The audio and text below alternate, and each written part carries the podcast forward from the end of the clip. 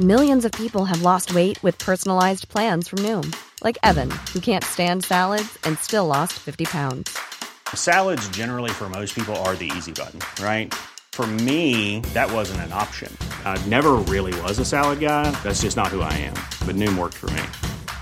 Get your personalized plan today at Noom.com. Real Noom user compensated to provide their story. In four weeks, the typical Noom user can expect to lose one to two pounds per week. Individual results may vary.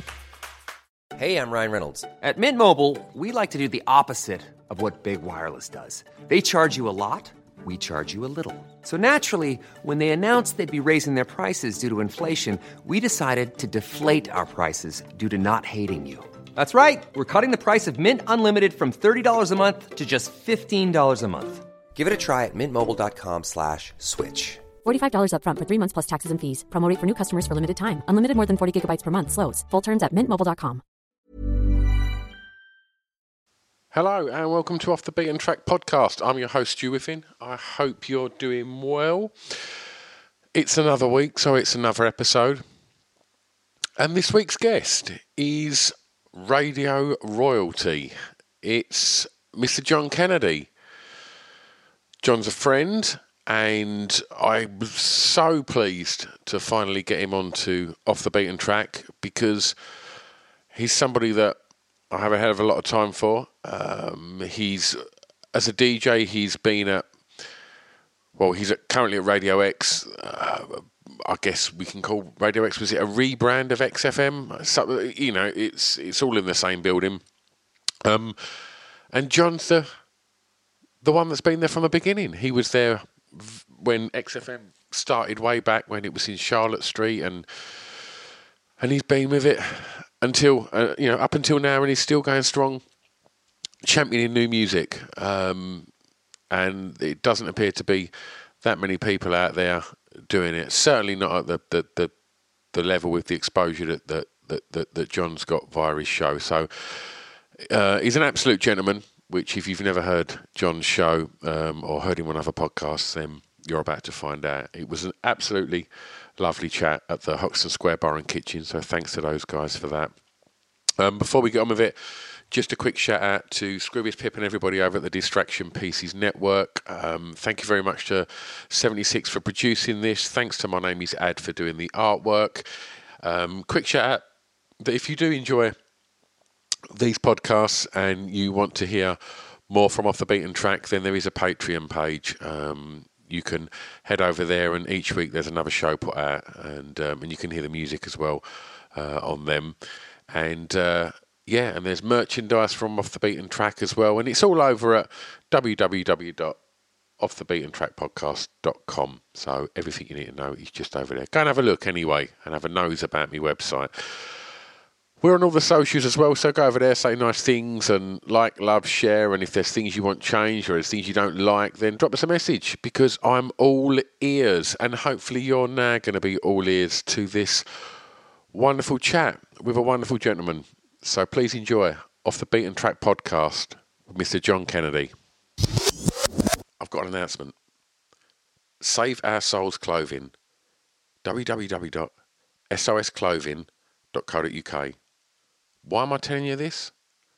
Because they're our official sponsor. Yeah, that's right. Go and check them out because their clothing is off the scale. You're going to love it. So they've decided they want to be our sponsor, which is amazing. And what I have to do is I have to tell you about why they're amazing. So here's a little bit of blurb. So they've only been going a year, and they're based in Southend on Sea, just up the road from me. They put the company together based on a a love of tattoos and alternative music, and they've worked with some of the greatest artists around the world to produce these items of clothing that are as unique as you lot. All of the designs are printed using biodegradable, sustainable, and water based inks. In addition to that, they only print on garments made by members of Fair Wear Foundation. I mean, come on, great clothing and a conscience. Since going live in April last year, they've seen their audience grow massively and are now selling orders all across the world and they were recognised by Cosmopolitan magazine as one of the best sustainable clothing brands alongside names such as Stella McCartney. I mean, that's quite a first year, right? So go and check them out. Because they've put a lot of love into supporting this podcast, and I couldn't be happier. What else they've done is they've given you 15% off. So if you head over to www.sosclothing.co.uk, do a bit of shopping, see what you like, throw it in the basket, and then on the way out, put in the discount code BEAT15. B E A T 1 5, and that'll save you 15% off. Amazing, right? www.sosclothing.co.uk, official sponsors of Off the Beaten Track podcast. Let's get back to that podcast.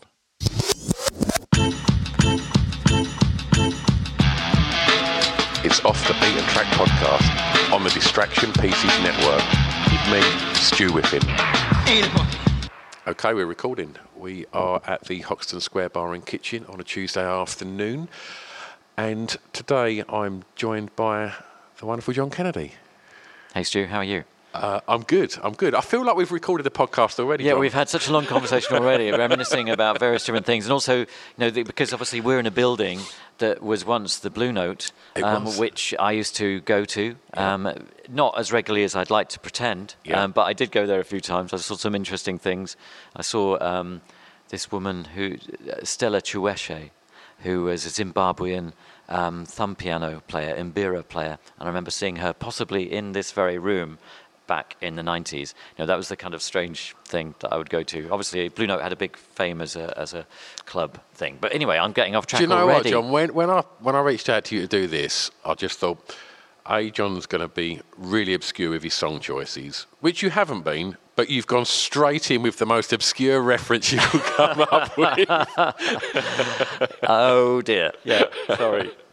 So with when was the last time we saw each other? When we was at Acast and you recorded the Hardcore Listening podcast. Yes, Your indeed. Christmas singles. Yeah, which is great. I really enjoyed that. That it was, was, fantastic. fun. And it's it's. It, it, I I said to Scroob the other day, I'm, I'm so excited to to, to have you on um, choosing your songs because I know we're going to have a good chat about music, which is literally why about five minutes ago I went, John, we've got to stop talking and, and, and just press record because I'm a real music nerd, but I know that you can out nerd me. So, uh, so I'm, I'm, It's a I'm- danger, and uh, but I also find it um, a, a challenge and a daunting task. You know, when you send through the details of Yeah. what you look for for this podcast, because it's like, oh, well, where do you begin? You know, and and so it's. It, I've tried to be uh, challenge myself in terms of being as simple and direct as possible. Yeah. And um, it's the first one we're going to talk about the greatest intro. yes. Yeah. So I mean that I mean you know the the world is full of amazing intros on songs. Yeah. And You're only allowed to pick one though, John. I know it's see that's an impossible task. Well, you've, you've sent a couple over. So, Yeah. do you want to do your honourable mentions before or after your choice? You choose. I think maybe before. Okay. Yeah. So I thought about this in a couple of different ways, and there's so many great songs with amazing intros. And then I was thinking, well, what is an intro, and, and where does it cut off, and and you know how do you cut off? Is it going to be? uh, Is it only going to be 10 seconds? Is it going to be two minutes? You know, and that kind of stuff. Yeah. And then I realized that some of the songs I was thinking about weren't really intros, they were just one long song. Yeah. Um, and I, I was thinking about Dirt by the Stooges, which Yep. has this amazing drum roll at the beginning, and then it launches into this really slow but and repetitive beat, which I find completely hypnotic. But Iggy actually starts singing quite early on, but in my mind, that, that was a, a two minute intro that I think is fantastic. Um, so it isn't actually an intro. No, it's like, ah, but maybe an introduction is an introduction when somebody goes on stage and introduces a band.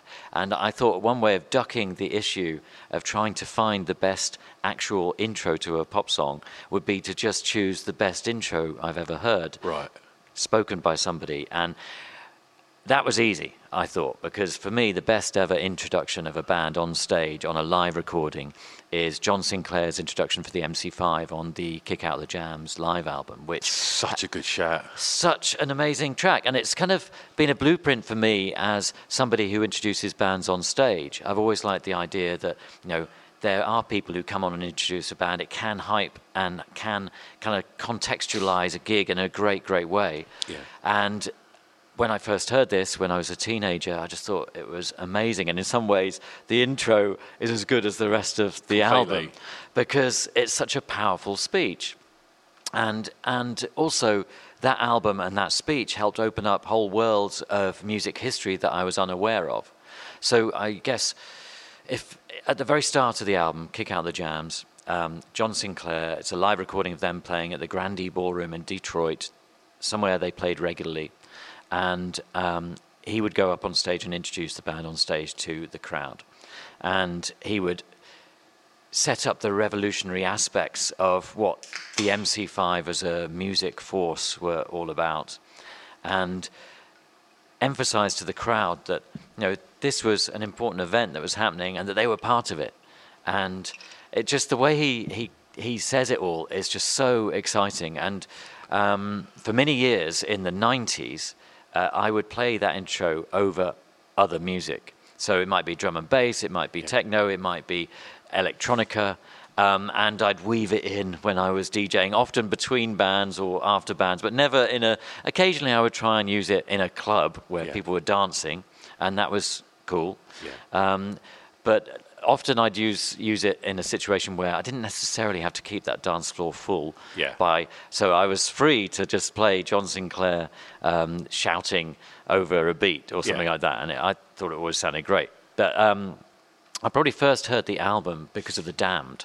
So Oh, really? the Damned did a cover of a song called "Looking at You," which is on the Kick Out the Jams album, and that's I think probably how I first heard an MC5 song unknowingly.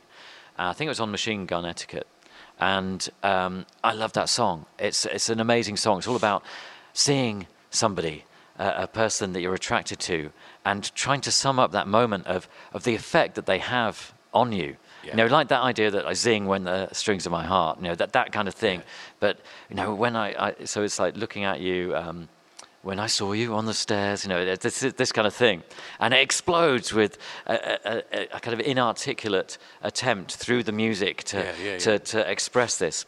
So the Damned did that, and I thought, oh, I really love this song. And then kind of looked at the credits and worked out, oh, it's by that band, the MC5, and I've heard about them.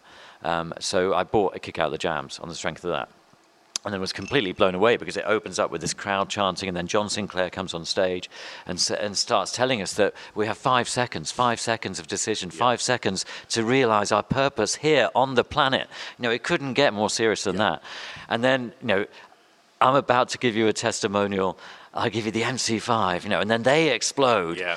And uh, it just sounds amazing. Sounds so exciting. I thought, well, surely that is the greatest intro of all time. That's such a good shout. But then I thought, well, you want a music one, don't you? So you're not going with this. I thought this No, was it. I no, thought the see- other see, two were your. no, well, um, I, then I thought, mentions. know, I was, I, I, I thought, no, that is the greatest intro of all time. But it's not a music intro, you know, in, in a way. It's, Okay. So so I thought maybe that I, I was ducking the issue with that. Right. And I thought of something a bit more cerebral, and I thought, oh, you know, maybe how about Teenage Riot by Sonic Youth, which Great has shout. has kind of two intros Yep. in a way. So it has this quiet kind of.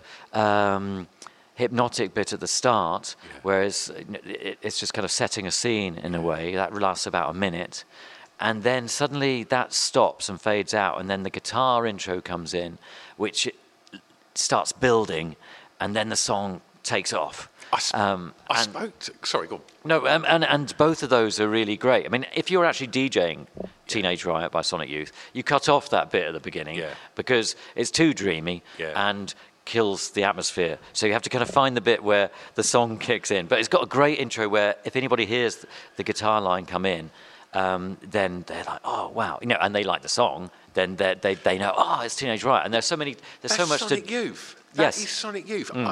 I had um, Tim Dellow from Transgressive on. Yeah. And and he chose uh, was it Teenage Riot or was it hundred percent? I can't, I can't think. But we were saying that every big sort of um, Sonic Youth track, you even like Sugar Kane, it's just got that weird guitar sound at the beginning, but at some point the wigging out stops and you get real hook like rock guitars Yeah. that, that's in hidden in all them Sonic Youth songs. It wigs out in and around it, but you do have them rock sensibilities within them as well, which is the the kind of groove, I guess. Like yeah, Yeah. completely. Yeah, totally. I mean, uh, you know, the amount of times I just find that so exciting the way that they build that, Yeah. and to see that performed live as well is really, really exciting. Um, but I decided, well, what you were really looking for was a, a classic intro of a song. So, I mean, I, you know, I was trying to think back and think of, you know, that um, really formed by a lot of 60s music, I think, because I went through a, a heavy 60s phase when I was getting really into music. Um, and that's kind of always part of me. And then I was thinking of 70s, 80s, or more recent stuff. But I thought actually there's one intro of one song that you can still play to anybody. And if they know the song at all, they get really, really excited about it. and so my teenage daughter has discovered this song, and a lot of her friends have discovered this song.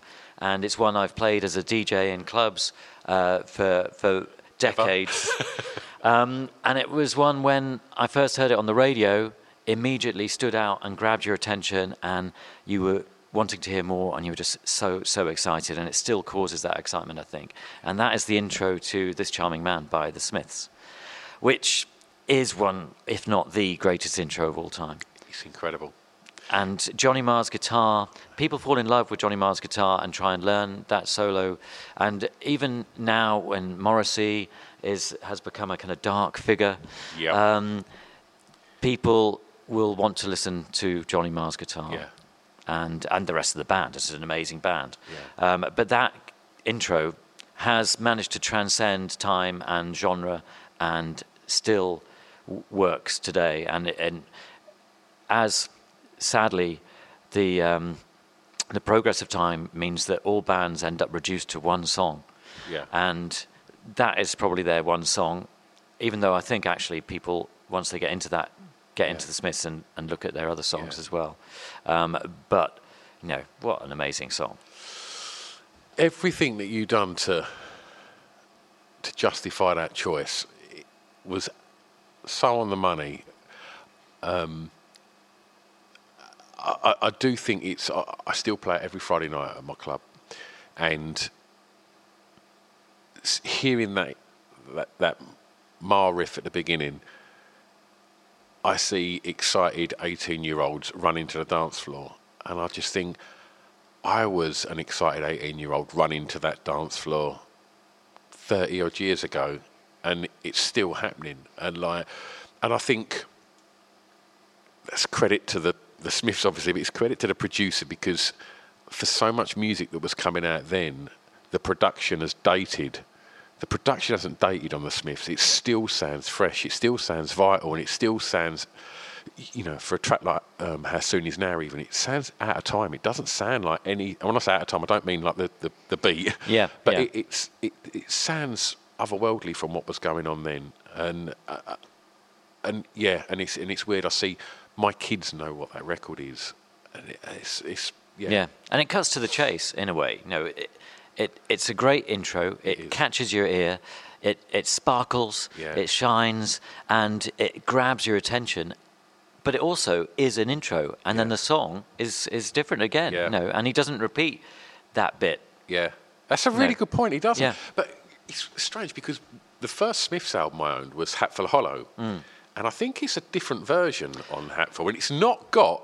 Yeah. It just goes down, down, down. Yeah. It goes straight in. Yeah, well, that would be the session version because Yeah, Hatful was, Apollo yeah. was uh, was a compilation of Yeah. session tracks, um, so- because they were disappointed with their debut album proper. Oh, really? Yeah, yeah, they were, and and there was such demand for the session um, that they put that album together um, before they'd release their second record. So the kind of two went hand in hand, really. you know. and that's not, not hand in glove, but I hand see in hand. Yeah, yeah. Okay. Um, so we're going to go for this charming man then. That's Yes. going to bump um, Teenage Riot and uh, Yeah, I mean the John Sinclair intro is amazing. Yeah. but it's not a music intro, but it is amazing. And I, I did actually, I mean, I kind of memorized that. I listened to it so many times, and I always had a, a dream of using that as an introduction one time yeah, for a band. Yeah. And I did actually get to do that, which was amazing. So What was the band? the BellRays Right. from America. Yep. Um, And that was that was a good band to do that for because Yes, that's not no- a million miles away, is it? Exactly. Raucous, kind of Yeah. bluesy. Yeah, exactly. Really high energy um, garage band. Yeah. An amazing soul singer, Lisa Kekaula on vocals. Um, and so I used to put these nights on at the Barfly in London Exposure Live uh, for XFM, and you know they were monthly, so we had a lot of bands play, and uh, the BellRays came through that new rock revolution, um, and were part of that whole. Uh, uh, explosion of music around the White Stripes and the Strokes, but they were very much of the garage rock Yeah. fraternity. Um, and so I, th- I kind of said, you know, I'm going to do an introduction for you, you know, and they said, yeah, great, we'll kind of play underneath you. So, so it was kind of, you know, I've got to get on stage and do this big thing Yeah. while the guitar started working its way Yeah. up, which was really exciting. And, And it was there's no pretty looking much back. Once you started that and the guitars are going, you got to see yeah, it through. yeah, this is it, and it was really exciting because it was pretty much word for word. Know, Oh, know, ladies and gentlemen, no, it was it was so silly. Know, and and, I, and I've worked that in different ways with other bands as well. Know, but not quite as word for word as I did that night with the BellRays. I'll tell you what, if I was ever to get in a ring and have a fight, that would be my walkout theme as well. Wow, it's a call of arms, isn't it? It is, yeah, yeah, definitely. Track two, John. The first song you remember hearing that had an emotional impact on you. Yeah, see, that's a big question Right, okay. um, because I think all music has an emotional impact on you, and it's trying to work out what is that emotion. So I think for a long time, um, the emotional impact that music was having on me was one of of excitement and anger and release, and you know something that would uh, get you excited, so you might want to dance to it. And I think all of those uh, emotional responses. Um, but in some ways, I was thinking of this as what was the first song that made me cry. Okay. And I, I, I was thinking that in some ways, even though I loved um, sad music, I don't think I was actually shedding tears to the sad music I was listening to at that point Yeah. because I was too young. I don't think I had uh, the right range of experiences. Um, maybe luckily, I hadn't been through too many emotion, emotional turmoils. No, didn't have any family loss or anything like that. So it wasn't until I heard this song and I found myself crying to it that it seems to me the first song I cried to. And, and I'm reading an emotional impact in, in that way. Yeah. And it wasn't as if I was even particularly upset, but there was something about the lyric and the performance that connected and I could relate specifically in a way. And it, it touched a nerve, and I, I suddenly realized, gosh, I'm, I'm How old was you? I, I was about, I'd be about 18, 19. Um, so, you know, music had been a, a massively important part of my life for, for, I'd say, at least six, seven years by then.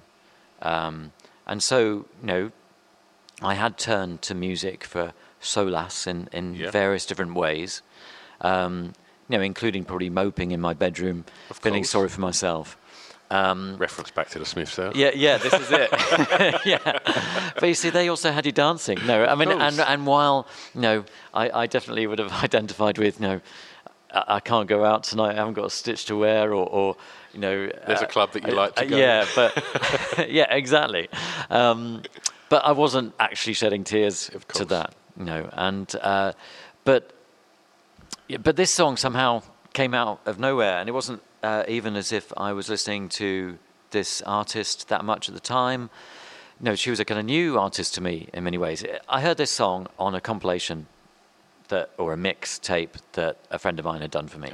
So we'd kind of grown up. Some of us had gone off to, to university, and so there was a bit more of an exchange of music. And I was attempting to retake A levels, failing them again. Not many people managed to do that.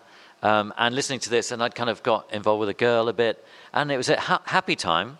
Um, and I was at a point where I was kind of at loose end at home, so I was listening to the mixtape and looking forward to seeing this girl. And the story that is in this song, you know, there's the moment I wake up Yeah. and, you know, going through that routine, but I'm thinking of you makeup? all the Oh, yeah right. yeah. Well, I, w- I wasn't actually putting on makeup necessarily, but no, just the idea that you're having a daily routine, but you're kind of thinking of this point later, and it's a kind of lovely thought. Yeah, of course. And so it's not as if you're really even upset, but it seemed to unlock that, that emotional involvement in that moment where Yeah. you're really looking forward to seeing someone and the, the music is really articulating that. The, the, the song itself is, but the performance is as well, because it's very tender. And uh, that seemed to unlock the tears. And now I seem to cry at anything, Yeah. any anything, any song Yeah. um, that, that I kind of relate to in any way, or just be it joyful or sad, Mm-hmm. seems to set the tears flowing in some ways. No, or just a moment. I mean, I, I could be at a gig, went to see IDLES last night, and I find it really emotional seeing a, co- the connection between a band and an audience, and and seeing that can bring a tear to my eye. I think it's a very lovely thing, and also thinking, especially with IDLES, I think they've got a lot of emotion, a lot of power in what they Oh, God, do, yeah. and you know, I find that really uh, to have a, a very strong impact, and and so you know, I get well up watching Yeah. IDLES. You wouldn't Yeah. necessarily think that, but then it's the whole ramifications of the idea of IDLES and and the s- things that they sing about. Oh, the And- lyrical content of Samaritans, that's, that's yes, amazing. Yes, oh, completely. Um, and I think that they're trying to reach out to people uh, and um, about subjects that they wouldn't necessarily um, think about or articulate. But Yeah. but and it's funny you say you mentioned Samaritans, the idea that they're trying to um, let men be emotional Yeah. and uh, but at the same time watching the audience a lot of these blokes fists in the air Yeah. shouting. It's a, even though they're talking about being vulnerable Yeah. it's quite funny that the Yeah, response is to be really strong. And no, but it's it's great. I'm, pu- I'm punching the air here um, in case you didn't realize. Um, so so it's it's I mean emotional is an open-ended word. It can be it can mean many different things. But I, I, I get when you say the, the, the, the connection between um, audience and band, nothing will slay me like hearing a crowd singing, whether that be, Mm. Yeah. a, a, you know, even when, when I had um, Colin Murray on, he was talking about um, Hibs fans singing Sunshine on Leith, and I went and listened to that on YouTube, and I'm not a football fan, and I, I like the Proclaimers. I'm not a massive fan. I just welled up, Yeah. just thinking that's Yeah. absolutely Yeah. amazing. And and again, watching Glastonbury footage and you hear the crowd singing, it that connection Yeah. that really really hits hits a nerve with me. Yeah, Uh, totally. Me too. No, I mean anything like that. Yeah. But it's interesting that really this song um, was the was the first song that brought me to tears. I'm in the kitchen doing the washing up, listening to the tape, um, and suddenly realizing, oh God, I'm I'm kind of crying. no, I'm I'm there on my own. so you know, I didn't have to. Uh, I wasn't crying in front of people. But that's a pure so connection it's, with oh, the music, isn't it? completely. Yes. So that's why? In its purest form. Yes, yeah. So that's why I thought I'd go for this because I, I really remember that. Yeah. Um, I, I, the song is "I Say a Little Prayer" by Yeah. Aretha Oh, yeah, Franklin. we should mention that, yeah. we? I've been teasing it. I'm glad you yeah, said it because I would have forgot. Yeah, yeah. But I mean, what an amazing piece of music. You know. just looking at um, last year when she passed, like look, watching some of the, the footage again on, on, on, on YouTube, and and oh, just and it's the effortless nature when she sings. Mm. It just looks like she's not even trying, and Yeah. it's just ridiculous what's coming out of her mouth. Yeah. just wonderful. Okay, where was you born, John? I was born in Earl's Court in London. Okay. Yeah. So that's kind of West London, um, in a hospital that doesn't exist anymore. Okay. And so, when, when you said that, that you was 18 when you you heard that Aretha track and, and you'd been sort of seriously into your music for, for five to six years at that point, going back before that at home and stuff like that, was was there a stereo in the house? Mum and dad had music on and Mum and Dad didn't really have music on. Uh, there was one record player, um, and me and my sister shared that record player. older or younger sister? Uh, older sister, pretty important in terms Right. of music This taste and, and stuff like that. know, yeah, yeah. they're very very important.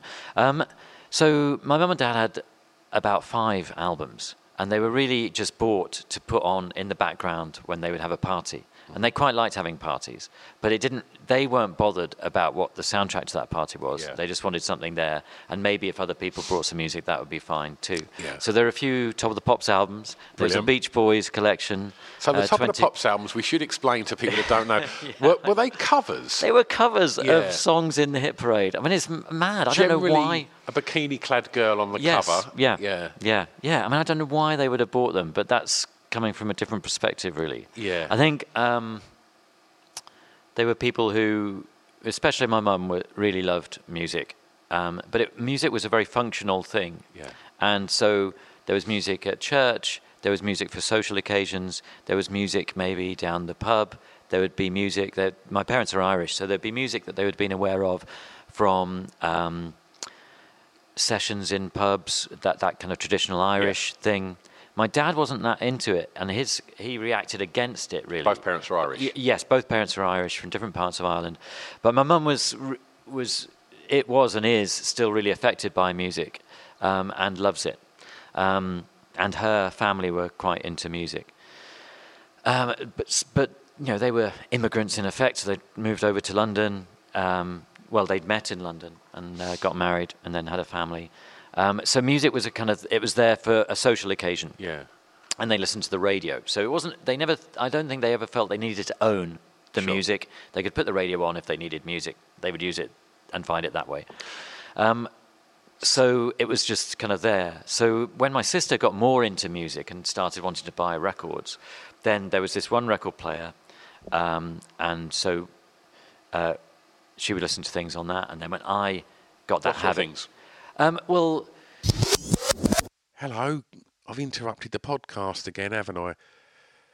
Sorry, it won't take a sec. All I want to say is the songs that we're talking about in this podcast, if we can't play them, it's just because of the regulations regarding playing licensed music and such.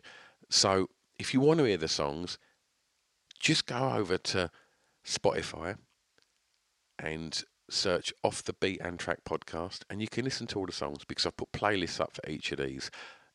If you can't find it on there, I'll send links on all the social media accompanying each episode. So you've just got to press that one button and you can go through and you can enjoy all the songs that our guest picks. Anyway, I'll shut up, get back to the podcast. See you on the other side.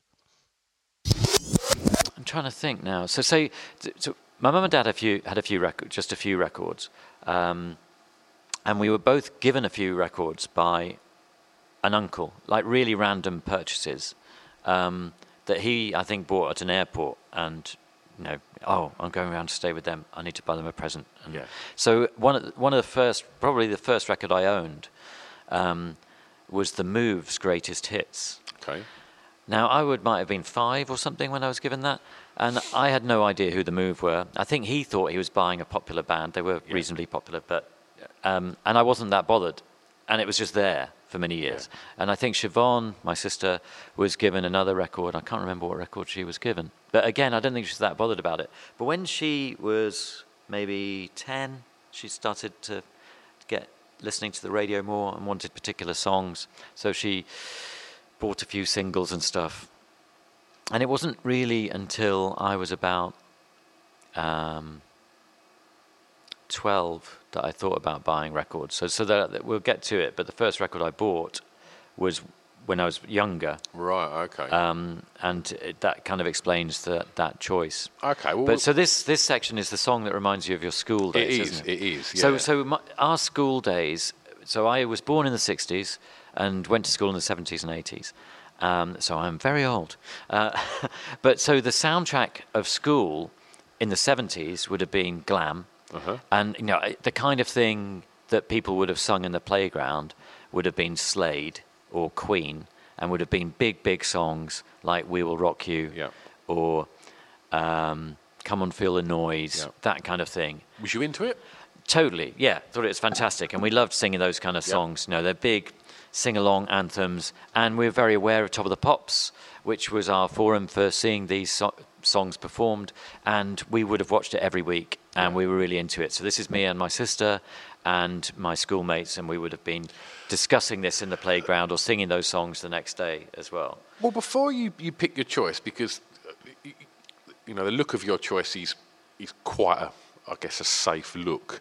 But you, you say sitting down with your sister each week to watch Top of the Pops, um, and bands like Slade and and, and I guess Bowie and Well, T-Rex Bowie, yeah, T Rex, um, and I, all those those kind of bands that would have been on. But but I think it's, it's for my age group, it would have been Slade, The Sweet, Queen, um, Gary Glitter, Yep. and one of the first records I was given uh, was Mud's Greatest Hits, Yep. which had a quite a cool sleeve that um, it had a cutout on the front, maybe of a heart, and you would pull it out and. You know, the heart was inside uh, the, the inner sleeve, you know, and it, it would have had Tiger Feet on there, which was a big song for us.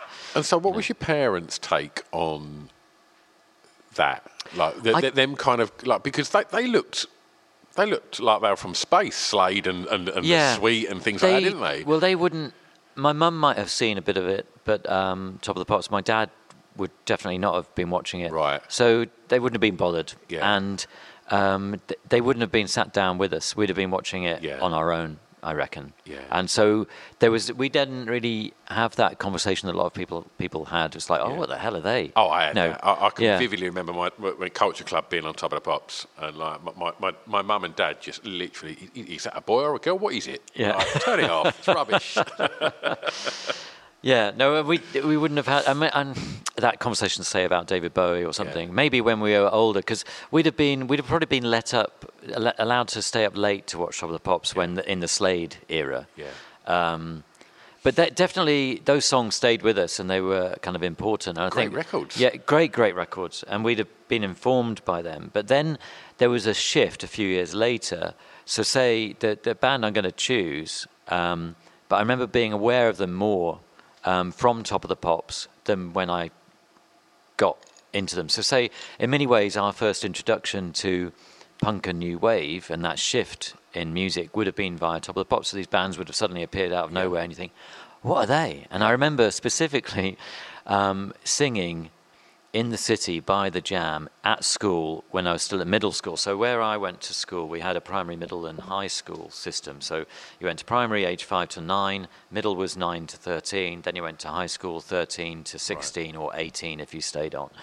And um, I remember being in middle school and jumping around pretending to be the Jam, doing in the city, tying up because their, their key thing was that you, your school tie could be tied in a tiny knot, Yep. and then you look like the Jam. Yeah. Um, and so that's what we were doing. And and but it, at that point, I didn't have the money or interest to go and buy that record. Yeah. I was happy to just lark about. Yeah. And we'd be making a note of it. And then maybe ar- just slightly later, suddenly it's like maybe even a, six months or a year.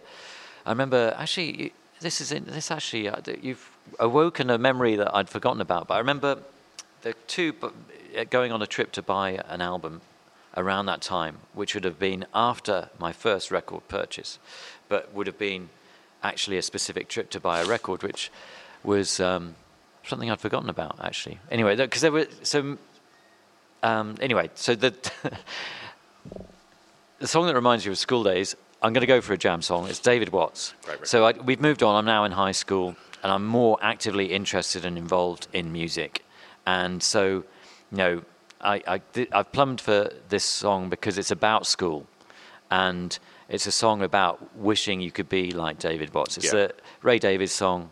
I didn't know that time. Just thought it was a song by the Jam. Yeah. I didn't even know that Bruce Foxton sang it when I bought it. Had no idea.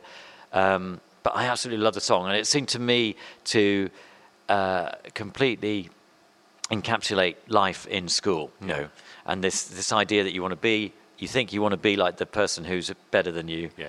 Um, and the chant, it's you know the chant of David Watts. Really, it's a kind of glam type thing, isn't it? I mean, it's simple rock and roll. Um, but you see, my school days also went then up to Echo and the Bunnymen and stuff like that.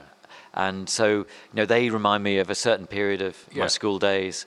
But I see, in some ways, David Watts straddles the two. That be, that much younger school day, that then the older school day. Because by the time I'd have been getting into uh, Echo and the Bunnymen and Teardrop Explodes and Joy Division, all those kind of bands, I was a, a, a- sophisticated teenager who Yeah. had you know ideas about taste in a Yeah. way, and I'd already slightly put the jam behind me for a while. You know, So how did that sit with your your classmates, like, were, were, you know, were, they the same or was Some or, of a yeah. So then there was that divide. So when we were school children and into um, Slade and the Sweet and Queen and Mud, um, it was just all one yeah, body. Yeah. You know, everybody liked the same thing. It wasn't Yeah. even the idea that whether you, you weren't even that conscious that whether you liked it or not. It was just there. Um, then I think maybe a bit older at, at middle school. Then you know, say you went through a period of say ABBA came out. You watched Eurovision. You liked Waterloo. I was whatever age, nine or, or something. Um, you, you weren't making any snobby decisions about anything. of course. And then suddenly, when you get to high school, from the age of 13 onwards, you're starting, well, even 12, just last year of middle school, you're kind of getting a bit snobby about things and weighing things up. But also at the same time, not. You know, and that's that strange kind of interesting tradi- transition. So, say, you know, the Jam would have been listened to alongside the Stranglers and the Tom Robinson Band and Boomtown Rats initially, but then probably by the time I was getting into David Watts, I was now being a bit more selective and, and Yeah. being a bit more snobby about it. But the great thing was that because I had an elder sister who went through these various different phases, and because we shared a record player at that point, um, we would be forced to listen to each other's taste. Um, so we, we kind of went through various different periods where um, you know, we used to watch Top of the Pops. Went through a phase where we would tape the top 40 um, and we would sing along to the top 40, but the tape recorder we had would tape whatever was happening in the room. So we didn't have a tape Yeah, yeah, recorder yeah. built in with a radio built in. Um, so we would hear, if we listened back to these tapes, we'd have my sister and I singing along to the Oh, songs on the hit parade, as uh, some people call it, and uh, you know, just completely stupid. Yeah. Um, and so, but she, Siobhan went through various different phases. So she liked some of the punk stuff. Um, I remember being really, really jealous of her because um, through some friends she had, she was going to see Siouxsie and the Banshees play in Croydon. Wow. And they had just released Hong Kong Garden. Wow. And my mum wouldn't let me go. I was And too I've young. probably been on top of the pops doing that. Yeah, very probably, yeah. Um, and I really, really wanted to go. I'd bought Hong Kong Garden, and um, God, you, you were unearthing lots of memories. I'd forgotten about this. I wasn't allowed to go. They went to the gig. It was cancelled. Siouxsie lost her voice, and they got to the gig, and and it didn't happen. Um, but there was so she was into that, but she was also into. Um, she went through a little kind of rock and roll phase. There was a kind of rock and roll revival with Showaddywaddy, but Right. also the death of Elvis and um, Buddy Holly. And uh, Siobhan was friendly with a neighbour, uh, a girl called Elaine, who really fancied this boy who was a Ted, a few years older than So it's like them. stray cats and that happening then as well. That- just a tad bit later, Right. Because they were cool. Yeah. But um, this, the the surface level of the rock and roll revival that I was aware of was not cool. Yeah. But it did mean. Was that stuff like coast to coast and all that yeah, yeah, that was getting in the charts. Yeah. It was really quite crap. Yeah. And and Shaking Stevens and Yeah, stuff like that. of course, yeah. But of course, at the, you know, th- there was stuff to be learned, and so um, Alex, who Elaine fancied and went out with for a little bit, was a proper Ted and was into proper rock and roll. So that meant um, they actually started listening to proper rock and roll. So Siobhan bought Buddy Holly's greatest hits. So that was one of the records that we listened to. Then Siobhan got into disco. Yeah. And she was, you know, into nightclubbing and trying to persuade my dad to let her go to the disco. Yeah. And uh, so that meant she was into Night Fever and Chic and stuff like that. And she bought Saturday Night Fever soundtrack, played that endlessly. And so I resisted. I was like, no, I like punk. Yeah. And um, but I would still hear all this stuff. And then a few years later, I discovered actually I really like it. And so Yeah. when I was going to clubs and discos myself, I would dance to those Yeah. songs. Um, and it meant that I'd heard all this stuff without realizing it. And, and we would dance to these things together. So then when I started buying the jam and stuff, she would be into the jam. We'd be dancing around the room That's lovely. to the jam. It was really, really lovely. And it was a kind of mutual education, Yeah. really. And I thank her for that. And it also meant that uh, we went through this phase where we would buy albums together. Um, so she, this was her way of getting to own an album was that, John, could I get two pounds and then we can buy this album together? And um, it meant we bought No More Heroes by the Stranglers together. We bought Rumours by Fleetwood Mac together. Um, and so I might have been leaning more for the, for the Stranglers. She might have been leaning more for Fleetwood Mac. But I fell in love with that Rumours album, and that was a real soundtrack of my school days as well. I remember one particular summer when I was about 12, 13, going around to people's houses, and we all had different records. And so one one guy had uh, Tonic for the Troops by the Boomtown Rats and Power in the Darkness by the Tom Robinson Band. Um, I had Fleetwood Mac's Rumours and the Stranglers No More Heroes. And we were all listening to these things together, really, because we only had so many records. And it's quite interesting that it all kind of. I didn't have any sense of Rumours soundtracking the breakup of adult marriages. I had no idea of that. Yeah. These were just really, really catchy songs, kind of vaguely related to the romantic aspect of it, but didn't really, really understand the greater depths to it in any way. They were just really, really brilliant songs, brilliant musicians, Yeah. brilliant music. I wasn't really evaluating even the quality of that, but that's why I liked it because it was so, so good. Arguably Um, the ultimate breakup album. Yes, totally, totally. Completely unaware of the deeper meaning of it all. But at the same time, you know, the Tom Robinson band, you know, uh, Grey Cortina, Martin, uh, you know, that these were great, great songs. Two four six eight Motorway, you know, and, and Tonic for the Troops was the same. And but there was no um, snobbery at that point between any of it. Yeah. But definitely a couple of years later, it's like, oh well, I couldn't really admit to listening to Tonic for the Troops, or Yeah. you know, TRB had kind of gone out of fashion, and yet really, you know, these were helpful records.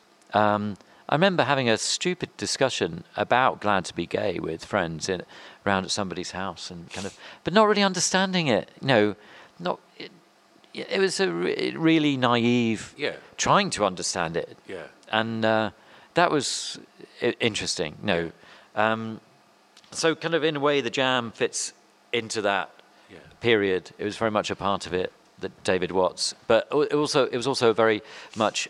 Um, this is an aspect of school days where you know it's a song I think that we'd have all heard, um, but also it was still a song that I would be listening to in my bedroom as well. So it kind of, you know, and that that is weird, but in some ways that solo activity of listening to music in the bedroom, as well as being a communal thing, it was kind of uh, very important and very. Yeah. You know, because then I went through a mod phase, you see, as well. So I was a, a kind of weekend mod for a little bit, and I What was that sort of secret affair and, and that, totally that kind of yeah era? that album yeah that I loved Yeah. you know um, time for action I. I clearly like these motivational things no. uh, yeah I thought that was a big tune and and I was it's a great record, Time for Action. yeah oh totally it is it's a, it's a classic um, but I grew up around Wimbledon Yeah. and so Merton Parkas were the first band I got went to see Right. at Wimbledon Theatre the seats were trashed in the first Yeah. few four rows so or something To, to, to give, give a little bit of kind of context to what, what we're saying, uh, talking about here, is there was kind of early 80s, there was a, a, a sort of second revival, of, of, there was a, a mod revival, Yeah. wasn't there? And Yeah, and it kind of linked into so so in some ways, I mean, Paul Weller was a leader in this. Yeah. But he had become a mod as a teenager in Woking, in Surrey, in the mid seventies. yeah, And part of what had got him into that was f- discovering the Who and the Small Faces and Yeah. learning about that. Also, the Quadrophenia album, as well. The imagery that was on the sleeve Yeah. kind of taught him and led him down this path. Um, but he was ahead of the game in terms of mod revival. But when the Jam got popular, people cottoned on to his dress and way Yeah. of dressing and discovered this world. yeah, This is my own history of it. I don't know whether it's true. Um, and so then they they wanted to look like Paul. I, I felt the same way. Yeah. And all these different little mods started springing up. Yeah. Some were older, some were younger. And so some of them were forming bands as well. They, they liked that sound. They, they, they liked The Who. They combined the kind of energy of punk and stuff. And they, because in some ways we were all educated in soul and Tamla Motown Yeah. by the radio because that was what was played in Yeah. the 1970s on the radio. So all those old hits from the 60s were still Yeah. being played. So we kind of knew loads of those songs. And um, so all these groups sprung up, and there were whole scenes that I would love to have been a part of. One of the first albums I had was an album called Mods Mayday 79. And I think I got it for Christmas, probably in 1980 or something. Yeah. And um, and it wasn't even that good. and but it, it was a catalogue of all the th- these bands that were playing these little pubs around the Yeah. outskirts of London. So bands like the Small Hours, I think. Secret Affair, I don't think we're even on that album. Yeah. Um, but they were part of that scene, and they were the, the, the, the band that kind of crossed over and got in the charts with it. And the Merton Parkas were one of the other bands who got in the charts with their single "You Need Wheels." Yeah. And so there were there was this thing going on around uh, the UK, but it, it seemed kind of a London thing as well. And kind of I got caught up in it because I was into the Jam, and then I started wanting to dress like the Jam, and but didn't have the money or the understanding of where I could get these clothes or how to get them. So I could persuade my mum to buy me a pair of hush puppies as my school shoes. That's mod Yep. footwear tick. Um, how do you get a button down shirt? Didn't know where to go, didn't have the money to afford it. Persuaded my mum to put a couple of holes in the collar of a shirt and put, put some buttons on there. My poor mum. The Jam second album, This is the Modern World, had a picture of the band underneath a flyover. Paul is wearing a jumper with two arrows on it. Um, I thought, I want a jumper like that. I've got a beige turtleneck jumper uh, or round neck jumper. I know I could put some arrows on that. Um, cut up some old school trousers, Brilliant. two two arrows. Persuaded my mum to sew on these arrows onto the jumper. Then I realised years later that Paul just used Velcro and just Velcroed some wel- Velcro strips. He Oh, hadn't even. se- really? yeah, yeah, yeah. So there was a lot of DIY activity. Yeah. So so it was keen uh, to to kind of get the look, but didn't have the wherewithal to get the look. Yeah. Um, and I had I used to go to Manchester quite a lot because I had some cousins up there and would go and stay with them. And um, their mum was really generous, and anytime you go and stay with them, um, she would always. Ryan Reynolds here from Mint Mobile. With the price of just about everything going up during inflation, we thought we'd bring our prices down. So to help us, we brought in a reverse auctioneer, which is apparently a thing. Mint Mobile unlimited premium wireless. Ready to get 30, 30, bit to get 30, bit to get 20, 20, 20, bit to get 20, 20, bit to get 15, 15, 15, 15 just 15 bucks a month. So, Give it a try at mintmobile.com slash switch. $45 upfront for three months plus taxes and fees. Promo rate for new customers for limited time. Unlimited more than 40 gigabytes per month. Slows. Full terms at mintmobile.com. Many of us have those stubborn pounds that seem impossible to lose, no matter how good we eat or how hard we work out. My solution is PlushCare.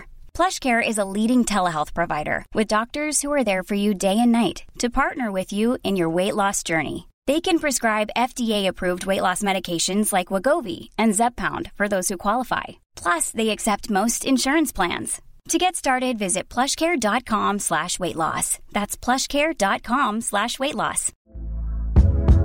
Hey there, it's Michelle Norris. I'm host of a podcast called Your Mama's Kitchen. When I travel, I'm usually looking for a way to find a taste of home when I'm not at home. And one of the things I love to do when I am at home is entertain. And Airbnb allows me to do that. When I was in California recently, I rented a house that had a great kitchen. And when we were sitting around the table, we we're all thinking, we're in someone else's house. Someone could be in all of our homes as well. If you have a home, but you're not always at home, you have an Airbnb. Your home might be worth more than you think. Find out how much at airbnb.com/slash host. say, "Look, I want to buy you something. I want to get you something." And so I said, "Oh, I, I want a parka." And um, so she took me to a, an army store, surplus store, and she bought me a parka. Wow. But I didn't have the uh, the nerve to say this isn't the right kind of parka, because this was a German army parka, All right. um, which wasn't a fishtail parka yeah. which is a US thing, but I didn't even know the difference really. Yeah. All I knew was it didn't have the tail at the back. Yeah. But I couldn't say, I'm sorry, it's not the right parka. Yeah. So she bought me the parka, and it was the wrong parka. Brilliant. I'm just now picturing you in a shit parka with your school trousers sewn on the front of your jumper. yeah, I know. Good I know. look, John. With, I know. It was, it was so bad, so bad. I mean, I know. I did go. I, I bought a jacket which looked kind of right, a kind of three-button, you know, 60s style jacket, and I'd found some similar things that my dad had from the 60s that I'd used. And, uh, but I was still quite small at this point, so it's hard to find the right Yeah. clothes. And yeah, I was really crap mod. But it was weird because um, where I lived, a few roads away, um, was the road that uh, the Talbot brothers, who were in the Merton Parkas, lived. So Mick Talbot was one of Merton Parkas. He played the keyboards. Then he went on to he be went on to be half the Style Council. Yeah. So and he was credited as being Merton Mick on the Jam Setting Sons album because he played some organ on that. I didn't know that. Um, and so there was a, you know, that's how Paul met him and, and stuff. Paul Weller. Um, there's, I think there was a Paul Talbot who might be one of the Talbot brothers. Right. So they lived on a road a couple of roads away from me, I learned. Um, and they had a little brother who was a year younger than me. And I used to bump into him walking around the streets of Morden. Um, and we would stop and talk because we were rest, dressed in the right, vaguely right gear. So I would talk to the youngest Talbot um, about Merton Parkas and Yep. stuff. And uh, these were really stupid half-hour conversations on a street corner. No, but it felt at That's the time super cool, though, isn't it? As a kid. Yeah, I mean, I thought, hey, I'm kind of part of it. Yeah. The silly thing was, none of my friends were into mod at all. I was a kind of lone jam fan in my little social group. Yeah. Though they all liked the jam, but not as much as me. It's like friends have, we all had bands. Was you This- obsessing over music already? Yes, so we, we all had. This is my band. That is your band. You, Yeah. you wouldn't say it in those terms, but that's kind of how it was. So, Yeah. so two of my friends, we'd all been into the Stranglers, but two of my friends got more into the Stranglers. So that was their band. Yeah. No, it's just kind of silly thing. The Jam were my band. There were other guy, other boys at school in the year above me. There were there was a little coterie of really cool, I thought, mods who I didn't know at all. Yeah. But I thought, yeah, they were really cool, and they, they like they had adapted their um, school clothes to look properly mod. Yeah. Like I got my mum to take in my school trousers, so had these nice, what we call at the time, drain pipe trousers. Yep. But what I really should have had was some nice stay press Stay trousers. press, of course. Um, they had them. They looked really cool, Yeah. you know, with their white socks and their hush puppies. Or, Yep. You know, they'd even try and wear those uh, two-tone bowling shoes to school. And, you know, Right, and uh, nice. you know, you'd see one of them with a parka on. But they also had a mate who was who was super cool because he was the punk rocker in school, and he would wear his hair proper Sid Vicious style punk rock hair to school with a donkey jacket and the Dr. Martens boots, and and, and so I was I was impressed that you had punk and mod together. I Yeah. thought that was a good thing, and then you'd have the odd kind of skinhead. But none of my we were just that tiny bit younger to to, to really do it properly. And also in our school, if your hair was too long, you got sent home. If your hair was too short, you got sent home. Yeah. And obviously, simultaneously to this, you know, the two-tone explosion. So there were kids who really got into two-tone and had shaved heads, and they got sent home. And we were all into that as well. Yeah. And you know, I could have gone for say "Tears of a Clown" by the Beat or Yeah. the Specials as being the song that soundtracked my school days because it really did. And that and they were bands that really brought everybody together. There was there was one kid in my school that was a, a sort of second wave of mod, and he was a year older than me, and his name was Todd Parmenter. And Todd was then went on because he was like he was just this cool guy at my school, and, and I remember thinking he was at a time when kind of there was so much stuff going on in music, and, and he looked different from everyone else. He, he would wear a parka and he would wear a stay press and he would look super cool. He had a great haircut. And, and I always sort of thought, when I went to college, I wonder what, wonder what happened to that guy.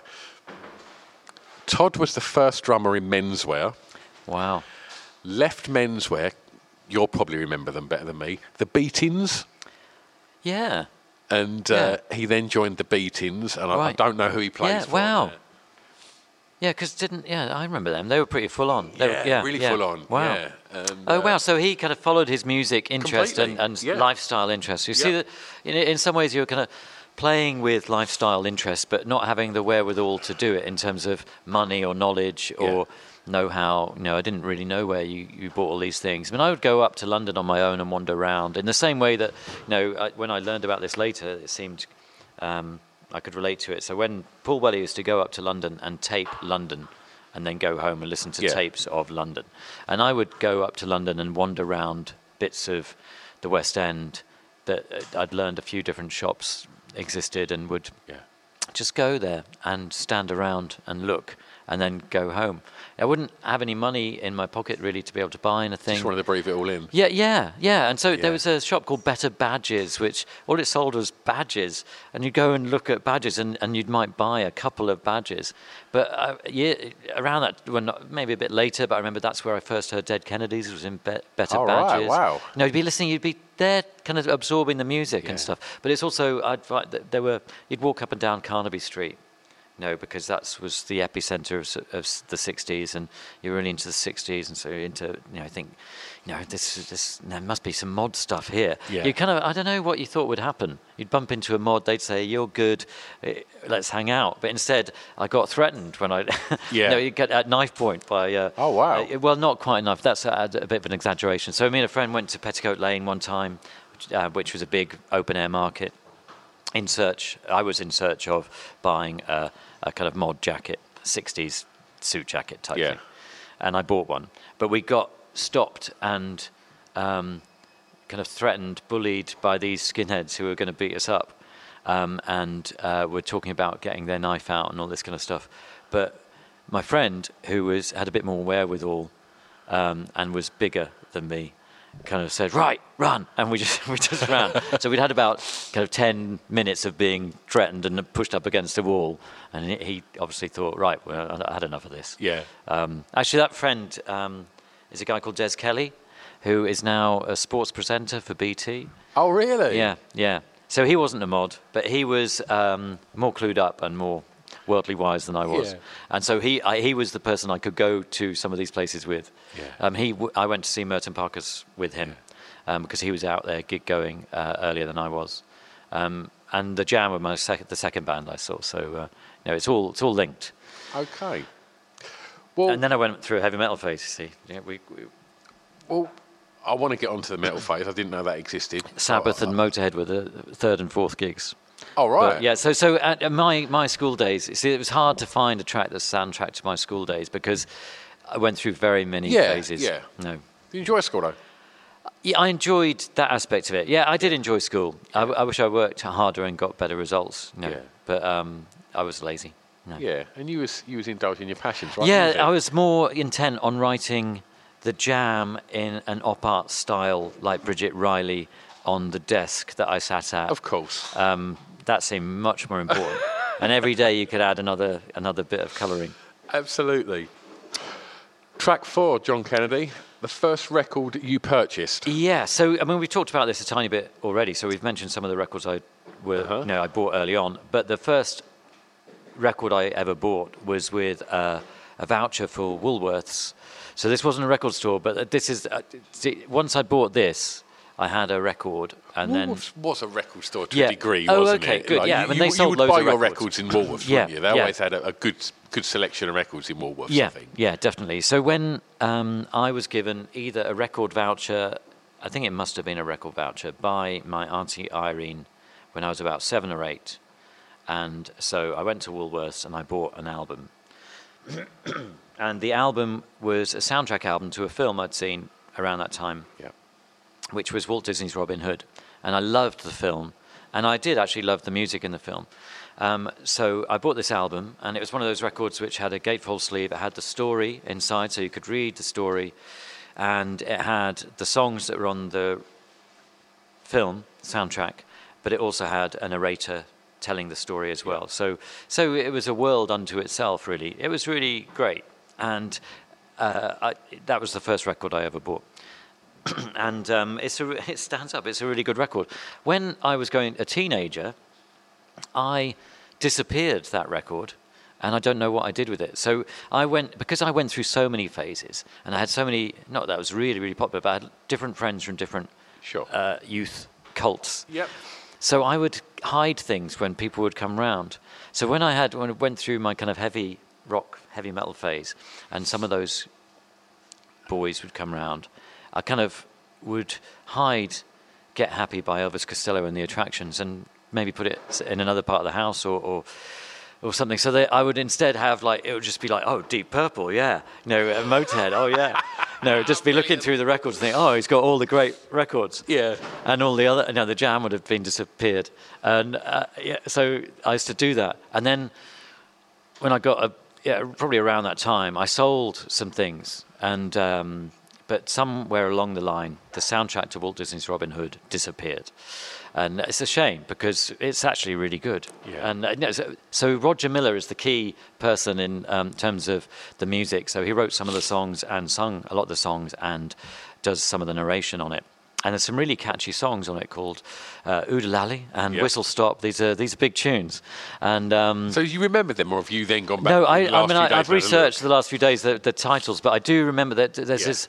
That, that it's like a story. I think I like stories as well, and that's maybe one of the reasons why I like that John Sinclair talking at the beginning of that record. Sure. I like people talking to people, and it's a nice story. He tells the story well. He's got a cool voice, and it's that combination of of words and music. And it's Roger Miller. You know, I now know is a a, a respectable folk artist of pedigree who had lots of crossover success, so was maybe possibly sneered at with his crossover success, but was rooted in that and was able to write songs easily. Yeah. But there's some lovely whistling going on, and it's that, that it's kind of like a foot stomp with a whistle. You know, it's it's great. What's what's not to like? So, but that was the first great, record I bought with with the voucher, and then I mean, then I guess maybe there was probably this trying to buy records with my sister. My sister conning me into buying, you know, getting my pocket money to buy the records she wanted to play, uh, and then you know, then the next stage using pocket money to to buy records, which you know, and then there were lots of record, local record shops that I would have gone to, but then a big part of the evolution was kind of a new bunch of mates and realizing, well, well, Des as well. We would go the, these shopping trips into London. So we lived right at the end of the Northern Line, and Des li- lived even further out. But we'd get on at Morden and we'd go all the way into the West End and you'd tour the record shops and you might have five pounds and try and work out what you could spend that five pounds on. And then I got really into it and I, because I used to get, be able to get travel money to get to school, like 10p each way, uh, the bus to school. So if I walked to school, I could save that money and by the end of the week I could buy a single. Um, and so I had th- th- these strategies by then. By the time I was 15, that's what I was doing. You know, 14, 15, 16. You know, it's, it's a way of using money, Yeah. using money wisely. Yeah. okay. Well, we're going to move on a little bit now. Yeah. To track five, which is the song that soundtracked uh, your time clubbing, your clubbing years. Yeah, well, I'm still clubbing. I know Stu. you are. I know you are. You're down with the kids, John. Don't yeah, worry yeah. I don't know about being down with the kids, but um, and so in some ways, clubbing has lots of different eras, you know. And um, the way I looked at this was what has survived the test of time, and what would I still play. So in many ways, you mentioned you still play this charming man every Friday night in Essex, and I, I still carry with, that with me wherever I go. So. Um, this record qualifies for that, and it's one. So I've done lots of different kinds of club, lots of indie nights, lots of eclectic nights where you play lots of different styles of music, and done lots of different kinds of sets. This works anywhere, right? But this works everywhere, Yeah. and I remember buying it when it came out, um, when it very first came out, because it was being reissued quite a few times. On 12 inch? On 12 inch, um, I had the cutout sleeve with the silver The inserts. style yeah, thing. yeah. And I didn't even know. I I probably read that it, that's what it represented. I didn't know what floppy disks were. Um, we're talking about Blue Monday by New Order. Um, I, I've kind of I absolutely loved it when it first came out. I remember John Peel described it when he first played it as Pink Floyd meets the dance floor, and um, I thought that was a really interesting description. He would have known what he was talking about Yep. um, because he would have known all the eras of Pink Floyd, which I don't think I did at that Yeah. point.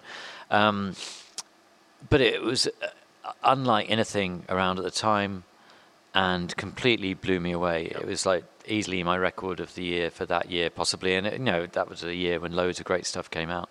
Um, and I used to love dancing to it. And then when I started DJing, I would play it and would love seeing people dance to it. And it's it's continued to to be so. And then, you know, it just seems amazing that you can still play it in in pubs and get the same reaction um, in a proper club. So I used to do this um, residency. I had a residency at uh, a night called Together, which was at Turnmills. This was in the noughties, and so they asked me to host a room, and I would DJ and other people DJ, and I'd get a band to play. And so it was eight or ten hours in one room. It was pretty full on, um, and it was it was my prop. I'd gone night clubbing and been to raves and stuff and loved all that. And you might have heard this tune in many of those situations, but this was still something I'd be playing at Turnmills and would still fill the dance floor. And you could also do other things with it. So you could, you know, it, you could mix it with other more official proper dance music. You can put other things on top of it and you know it's just great so flexible but Yeah. it really does still get people dancing and people love it and um, it's also really important because it gives you a little bit of time to run to the loo and get back to continue playing records I've got my th- my three wee records. It's that full version of Resurrection or Loaded. Any of them. right You've yeah. got time to get through the crowd, have a wee, and get yeah. back. Yeah, this is it. Yeah, Get you out of trouble, I know it's sad but true. Um, yeah, that you have to confess to such things, but and we're not alone. No, it, it seems to me anybody who's, who's DJed regularly has Yeah. a, a, a tune like that. John, I, I was I played this about two weeks ago, and and it was the last track I played before the next DJ went on, and we've both DJed at this club for nigh on thirty years. God knows how many times we've played it, and I just said to him, "This record's fucking incredible, isn't it?" Yeah, and it, it, doesn't matter. Like every now and again, sometimes I take it for granted just because it's you know it's Blue Monday, it's being played. yeah, But oh my God, it's like every now and again I just think, oh my God, it's, this is so amazing. Like, Yeah. and, and, it, and it, it just I hear something slightly different in it, or you know, it, it's up there with Donna Summer for me. I think it's Completely, It's, it's, yeah, it's an yeah. incredible piece of electronic music. yeah, yeah, completely. It's an amazing track, and it is interesting. I mean, we do take it for granted, and you know, I've definitely fallen in and out of love with it many, many times, and definitely when you, you know, as a, a regular DJ, you, you do get tired of playing the same Of things again and again. But it's almost as if you, if you're doing it long enough, you get to this point, um, you know, 30, 40 years down the line, where you value some things again. And I feel that way about this, you know, that it's suddenly, actually, I don't care. I don't care whether this is so obvious. Yeah. It's so fantastic. I had this conversation last Friday about the La's There She Goes. I got sick to the back teeth of hearing Mm. that record, and I played it and played it to death. And I hadn't played it for years, and I played it last Friday, and I thought, oh, this is a great record. Yeah. And it completely just reignited my, my, my love of that record. Um, okay, track six, and I've just now realised why you chose it. Yes, this is it. So, uh, and possibly the greatest answer you could ever have for it. Well, well, this is it. So, your favourite song from an artist from your home county. So, I'm from London. I'm from the border of London and Surrey. So, um, Morden, the tube station, which is the nearest tube station to where I actually still live. So, I moved away, ended up coming back. Um, one side of Morden is in Surrey, the other side is in SW19, which is a nice posh area of London. It's Wimbledon. Um, and so, uh, in, you know, my first gig was the Merton Parker, so that's very local. Know, so there, what, I, what I was going to say was there's no uh, home county, know, Right. because I'm part of London. Sure. Um, however, there has been an amazing amount of music from the area, surprisingly. Um, and so the song I've go- gone for is called Morden, and it's by Good Shoes, who are a band from that area. Um, and yet there were there are actually quite a few things I could have chosen. So I could have gone for Merton Parkas, but sadly their music doesn't really stand up to the test of time. Okay. And it's something I don't really listen to now at all.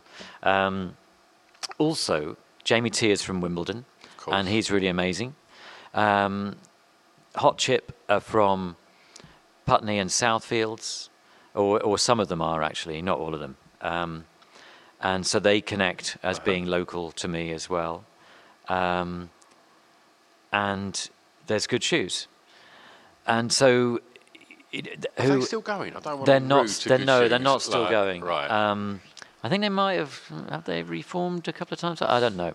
So, but it's weird because, um, and there have been other local bands anyway. But I never thought that uh, there would ever be a song called Morden. yeah. Madness mentioned Morden in a song. In um, I go driving in my car. I'm sure it's in driving in my car. They It is, it they, they they mention going on the tube and going to Morden at some point. Um, so that was nice. but it, it, it's kind of amazing. I mean, it, it's a quite a grim song, Morden. It paints a, a, a kind of darker picture of Morden. And it's interesting because Good Shoes, um, some of them are from Lower Morden, one of them is from South Wimbledon, and one of them is from Wimbledon or South Wimbledon. It's confusing. So only if you're of the area do- would you make these differences. Right. So um, And is there, are, there, are there big class differences between that? possibly. So, so, Right. but not really. But yes, th- there there might be. So, um, it's just that Lower Morden isn't actually on the tube; it's a bus ride away. Yeah, So it's kind of that bit further out of London. sure. And Reese, who is one of the two brothers in Good Shoes, and wrote the songs really, um, he's from Lower Morden. And when he's talking in the song about a car crashing, um, that's a, it's a specific event, and it's actually in Lower Morden. Uh, I think he mentions in the song Cannon Hill Lane, which is in Lower Morden. It's it's kind of near where they live. So th- it's so specific. Yeah. Um, and it's, it's so brilliant because of that, and also because they actually, you know, were really popular and kind of really connected with people, and people loved their songs. Their songs are really great, and they were great band, and I was so into them. Um, partly because, uh, I mean, I, I was privileged enough to be uh, involved fairly early on. They sent me a demo, a CD of recordings they'd made in their shed, and it was really beautifully presented with um, a line drawing on the front done by Reese. He, he was studying in art school in Brighton, but he was from Morden, and uh, the band had formed there. And immediately stood out. You thought, wow, this looks really cool. Put the CD on, and it's like, wow, these songs are really good. But they were so badly recorded. All the guitars went through one amp, and it was so, um, the treble was so high on it that it sounded as if the guitar sounded like Django Reinhardt or something like that. Yeah. It was kind of mad. You know, and this was shortly after Vampire Weekend were just emerging. So, so it was a time when um, more eclectic influences were coming into play. And it, it, uh, on the demo, it sounded like it, a cross between Django Reinhardt and maybe uh, uh, Zimbabwean guitar music, you know, the Bhundu Boys or something like this. Kind of, it, was, it was really surprising. It's like, whoa, this band is really different. And so I played it immediately on the show and um, So- got in touch with them. And then it kind of, then they, they got, you know, I got them in for a session and, you know, we realized, oh, we're from the same place. And, and um, yeah, it was just nice. And then th- when they actually went into a recording studio, they sounded quite different again. Yeah. Uh, So how? I mean, I mean, I think it's important to to to pay attention to what you just said. There is a band sent you a demo, and, and I'm sure. Um, do, do you still get inundated with with with, with Totally, demos? all the time, uh, via email, uh, via Twitter. Um, and, yeah, and the fact that you find something you like and then you play them and then you can bring them in and do a session and things Yeah. like that. I mean, there's not many stations, and there's certainly not many DJs that have that ability to and free reign to do that, and and, and that's incredible. I mean, you know, are you still completely in love with the? Oh you know, yeah, the- it's magical. It's really exciting, you know. And th- this had extra significance because it was so local, Of course. and because they were such an interesting band, and, and all four really creative individuals. I learned, you know, um, you know, really interesting, um, and yeah, it was really exciting. And and also, so this ended up, uh, yeah. I mean, I love being able to do that, and that's why I'm still doing it in many ways.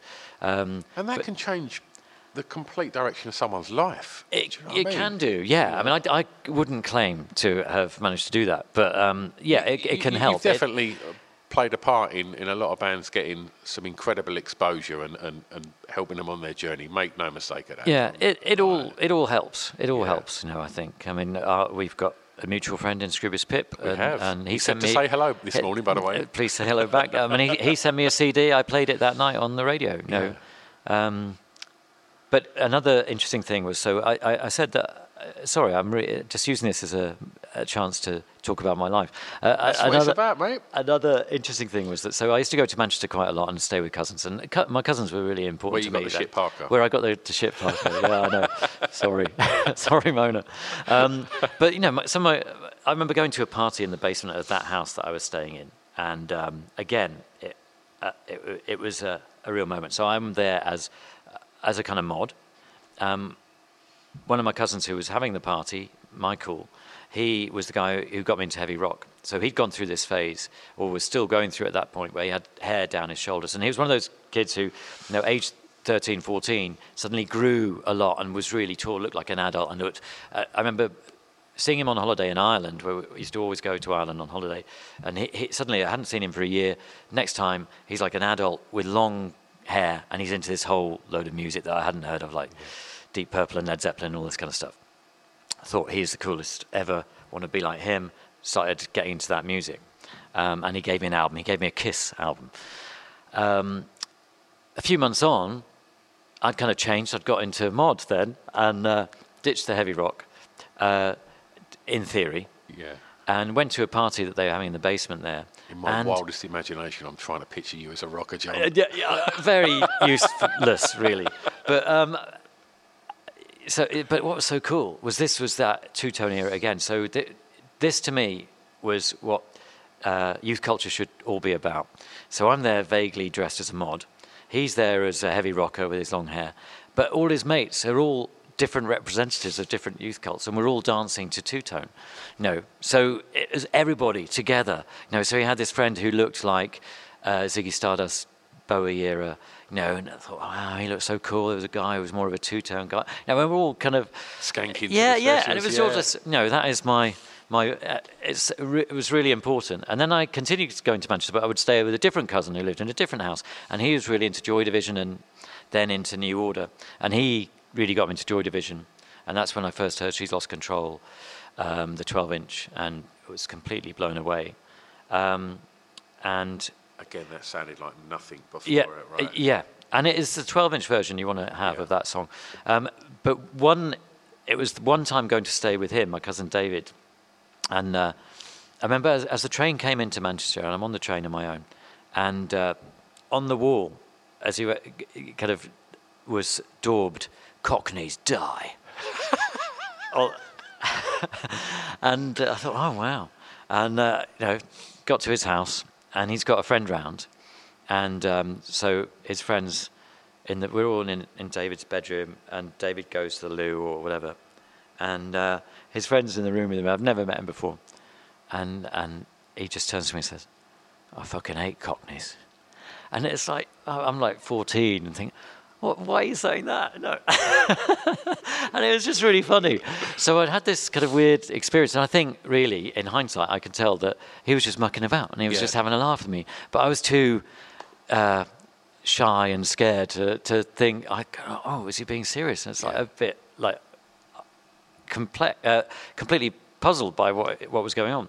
Brilliant. So, but years later, I put on Good Shoes in Manchester, and it was a weird kind of revenge because uh, it, it wasn't intended as revenge. So I'd put on these gigs. I put one on in Scotland, one on in Manchester, and one on in London across three nights, and um, and I had it was like three of the bands. Uh, so the the London one was an all day thing with like ten bands playing, um, but the Scottish one had three bands, uh, Manchester one, and all three bands were all, all playing as part of the all dayer as well, and they were from the different cities. So Dananananaykroyd from Glasgow, um, the Answer Machine from Manchester, and Good Shoes from London. Yeah. Good Shoes were the headliners, and to hear a crowd of Mancs singing Morden at the tops of their voices um, and chanting Morden was like, "Hey, Cockneys die!" You know, Fuck you! Look at this. No, so it was a strange, uh, strange kind of moment. that I thought I got a kind of revenge, which was silly because I love Manchester and I love Mancunians, and it is a fundamental part of my uh, education was to be able to go and visit my relatives in Manchester. I used to, I used to go and visit my my nan in Tilbury, um, and there was a, a big skinhead contingent in Tilbury.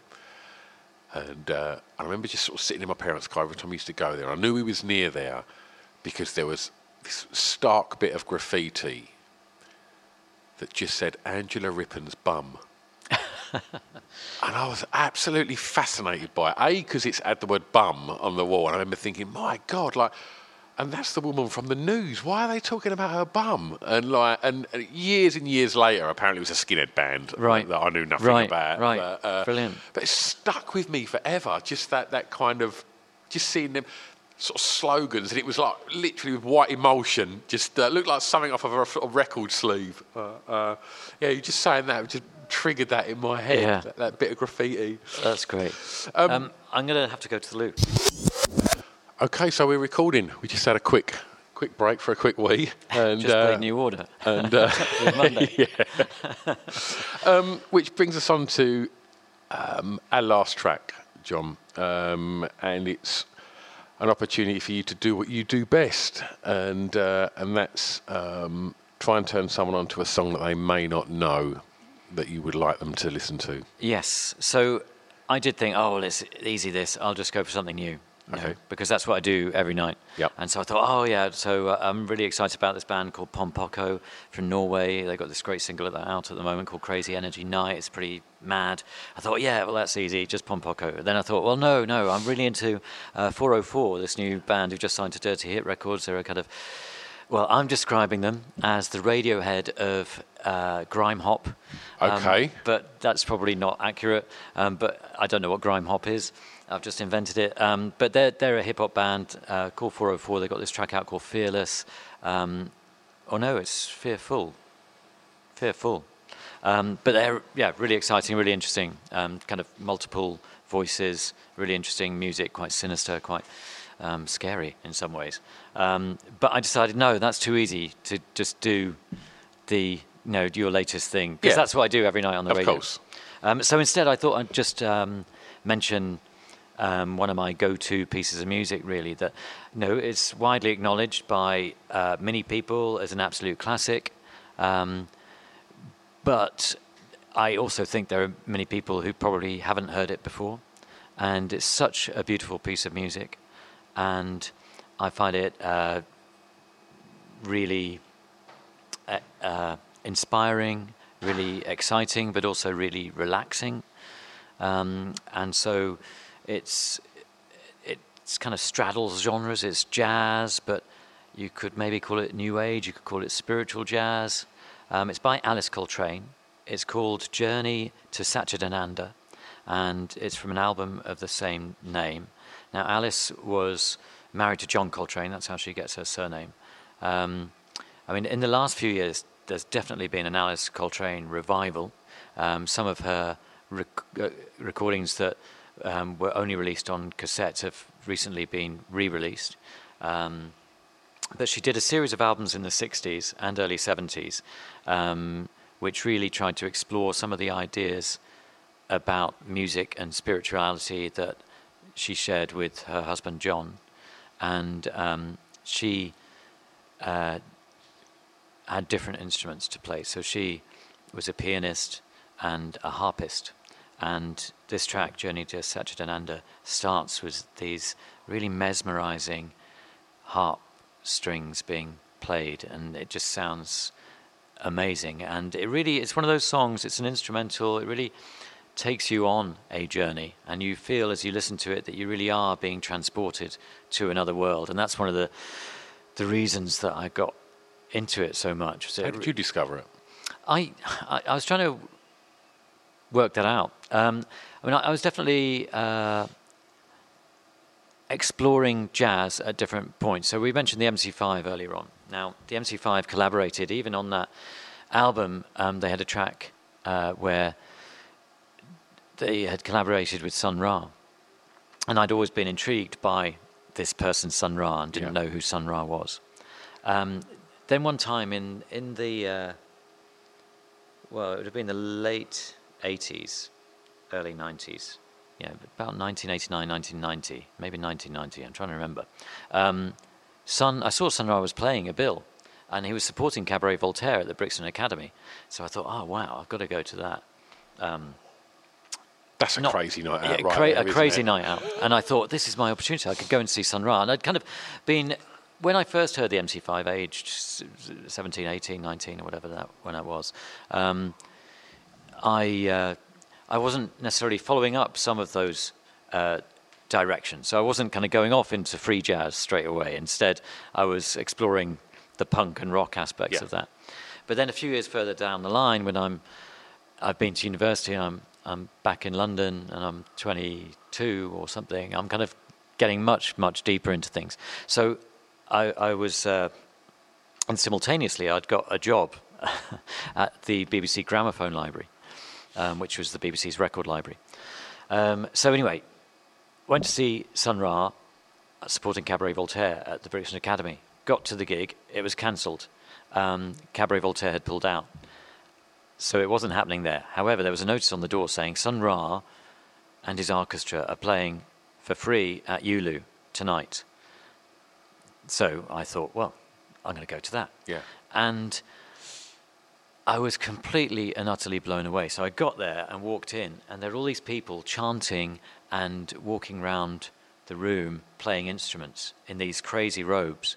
And then they walk through the audience and they all get up on stage and they start playing. And this is Sun Ra and the Yeah. orchestra. And I, I didn't know what I was expecting. And I wasn't really expecting that. Was you on your own? I was on my own, yeah. So this was my phase when I, I mean, I, I did go to gigs on my own when I was about 16. Because I, I was really young looking. I was really short. I, I hadn't, I'm still short, um, but I was even shorter than I am now. Yeah. And it was a bit of a struggle going to some things for over 16 year olds. And I had to bring ID and stuff. And sometimes I'd be embarrassed about that. And also, in those days, it was hard to. Um, uh, persuade all your friends to go to things Yeah. because not everybody wanted to go to the same thing, didn't have the money, whatever. So, you know, I got tired of being compromised by them and Yeah. thought, right, no, I want to go and see the fall and the birthday party. I'm doing that, and Yeah. I'd say to my mum, I'm going with so and so and so and so, and I'd go on my own. So that started at about 16. Um, so I was used to going to things on my own, and so I wasn't going to try and drag somebody along to see Sun Ra. Just went on my own. They were absolutely amazing, and then they announced that they were playing the following night at the Mean Fiddler, which was in Harlesden, which is the other side of London. Um, but I had to go to that gig, so I went to see them the following night. And the music being played before them um, was really brilliant. It was like, wow, what is all this stuff? And it was a lot of Latin jazz actually, and I think I'm trying to remember who it was. I did found I found out who the DJ was, and and then because I was working at the BBC Gramophone Library, I was able to explore this further. So I would borrow lots of the recordings there, and it kind of led me to to jazz. And I'm pretty sure it was through being at the Gramophone Library that I discovered Alice Coltrane. So once you know a little bit, you see releases on Impulse. And um, so if something's on impulse, it's like a seal of approval. And because it's there on the shelf, I can just borrow it. Yeah. Or, I mean, I ended up working in the office where we ordered all the stuff for the library. So at that point, the BBC bought all of its uh, stock for the library. Dream job, right, John? Dream job. I spent every day just listening to music and ordering stuff.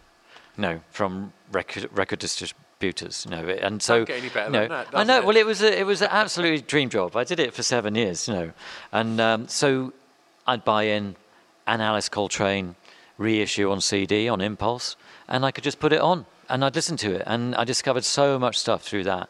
And this was definitely the side of jazz that really stayed with me, and it was such a go-to music for various different things. It would be great to fall asleep to, great to relax to, great to play in kind of chill-out clubs to. You know, um, but great to play on the radio as far as I was concerned. And um, I think a lot of people see. I, I don't want to be too dismissive, but a lot of people might have preconceptions about jazz, and and you know.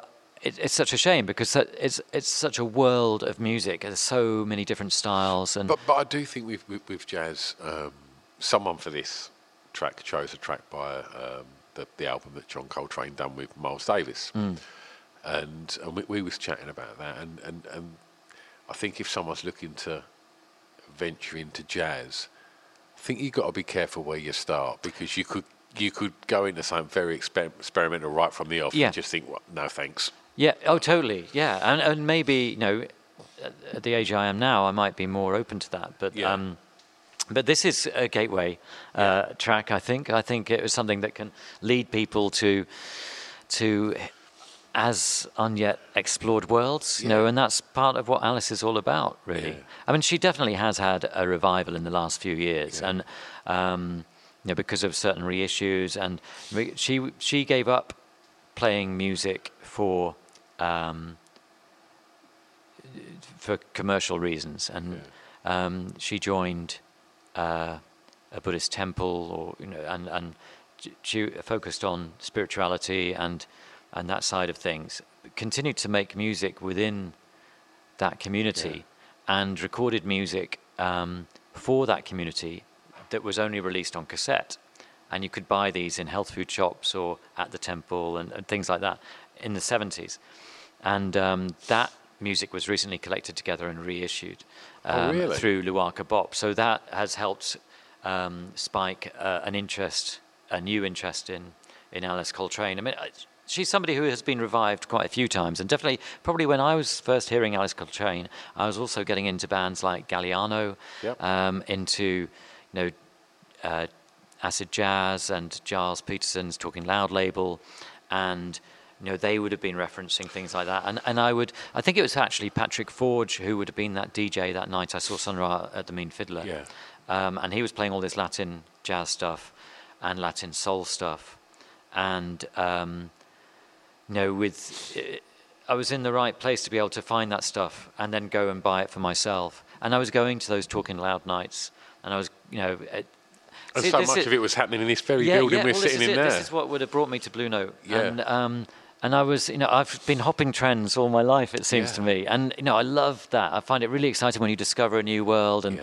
and all those cats, as we'll call them Yeah. in this instance, would have been into other things. Like Galliano would have been, they were reworking songs by, I'm trying to think of get the right answer, but maybe people like Pharoah Sanders and stuff like that. And, you, know, and then you'd think, ah, that's, that's the title of that sounds like this, and you could, oh, I'm going to listen to Pharoah Sanders Yeah. now, and um, and and similarly at those gigs they would be playing this music in the Yeah. background. So But their, their music kind of was, I mean, that, that sort of transcended into, because the, the indie scene really embraced the acid jazz thing in the clubs as well. You know, things like JTQ and Corduroy and Mother Mm. Yeah. Earth and, and, and, and Galliano. Like, and, and Galliano also kind of, for me, some of that stuff like sort of, the last like Twyford Down and things like that kind Yeah. of crossed over a little bit into like some of the stuff that was coming out of Bristol and things Yeah. like that. It was it was a really kind of exciting little scene, It- and it was. and it was it was all kind of I think the the big sort of Britpop thing like definitely embraced JTQ and and, Yeah. and, and Corduroy. No, and, totally. I mean, there's a there's a, a history of the '90s to be written that actually tells you what the '90s was really like. You Yeah. know, so because it was pretty eclectic then, and, and the club nights, especially, Yeah. you know, would play all sorts Yeah. of music. You know, and and yet there were also new forms being created at the same time. So, you know, you would have drum and bass and jungle coming up, um, but you might layer a bit of Alice Coltrane on, on top of that, you know, and and it was all being mashed together in this beautiful way. Um, but yeah, that's why I thought I'd choose this, just because um, any light that can be shone on Alice is is good for everyone. and yeah, fantastic. So, in regards to recommending new music, where can people hear you talking about that, John? I'm glad you asked that. Uh, so I do a radio show for a station called Radio X. It's on Monday to Thursday, every week, 10 p.m. through till 1 a.m. Um, and that's where I'm at. Uh, there are offshoot nights that I put on from that that are a bit on hiatus at the moment, but um, there are plans to bring those back. Fantastic. Um, you can hear me talk about music to musicians on another podcast called Tape Notes, which I do with the people behind the In the Woods Festival. Um, and that's really interesting and really enjoyable to do. It's where we go deeper into particular tracks and how they are recorded with both artist and producer. Um, and we've talked to some great people on that.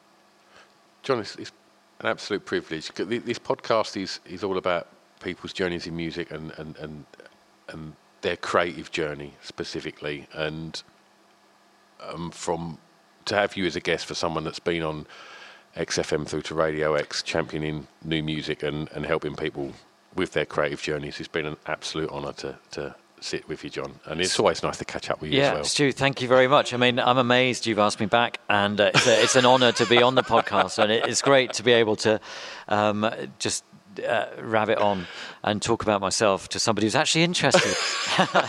it's not like this at home. it's like, what, Dad? Why do you think I set this podcast up? Thanks, John. There you go. And it's always a real joy to speak to somebody like John. Like radio presenters are, are, are great to chat to because they're really good at it. I can sit back, cross my arms, put my feet up, and the interview just flows because it's what people like John do. And and there's a reason that that John's been on the radio for so long. It's because he's really, really bloody good at it. Uh, it was a lovely chat, and it's always nice to catch up with John anyway. And it was it was everything I hoped it'd be, and and I hope very much that you guys enjoyed it too. Um, as I said at the beginning, if you do, then then please head over to the Patreon because um, there's more shows available there. Have a little look through the back catalogue because there's plenty of other episodes um, on, on, the Off the Beaten Track iTunes and Acast and Spotify pages. Go over there and have a look. And you know, if you like your your indie music, then there's episodes over there from oh bloody hell, I've got to remember them all now. Uh, obviously, Scroobius Pip, Bloc Party. Oh God, there's loads and loads and loads. Go and get stuck in, and uh, and if you do have a little look on them pages, then please, please give us a little a like or a comment, and uh, because it all helps, it all helps for the greater good, for for helping to grow this podcast and uh, and keeping me in shoes. Have a lovely day. I'll see you next week. Bye bye. Oh yeah, sorry, I've butted in yet again. I just want to quickly tell you about this magazine. It's called Pod Bible. Now, Pod Bible is the new essential guide to podcasts. It's put together alongside Spotify and Acast, and it's a one stop shop to tell you all about the podcasts you maybe know about, but definitely about a load of the podcasts that you probably don't know about that we think you should know about. I mean, in the first edition, there's interviews with Adam Buxton, interviews with Craig Parkinson, um, there's features on Jayde Adams, and there's just an abundance of information about so many exciting podcasts that are out there. Also, Spotify have given us these amazing little codes. So if you do get a print copy, you can just turn on your Spotify on your phone, scan the little code, and it just automatically opens up the podcast on your listening device. How good's that? If you haven't managed to get a print copy, then just go over to www podbiblemag.com and read it online because the digital version is all over there and it's all free. So every other month there'll be a new edition out. So go and have a look and support us on the social medias as well. podbiblemag.com. It's Off the Beaten Track podcast on the Distraction Pieces Network with me, Stu Whiffen.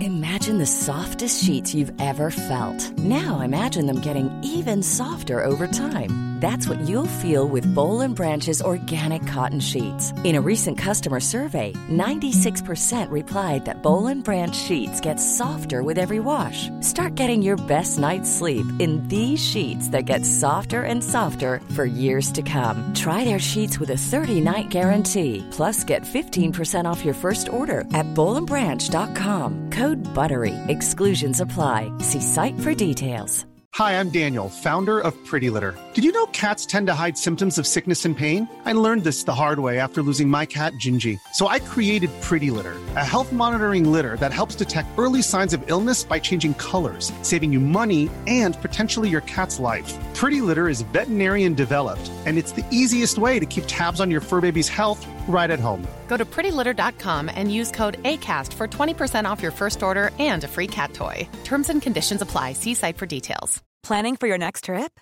Elevate your travel style with Quince. Quince has all the jet setting essentials you'll want for your next getaway, like European linen, premium luggage options, buttery soft Italian leather bags, and so much more. And is all priced at 50 to 80% less than similar brands. Plus, Quince only works with factories that use safe and ethical manufacturing practices. Pack your bags with high-quality essentials you'll be wearing for vacations to come with Quince. Go to quince.com slash pack for free shipping and 365-day returns.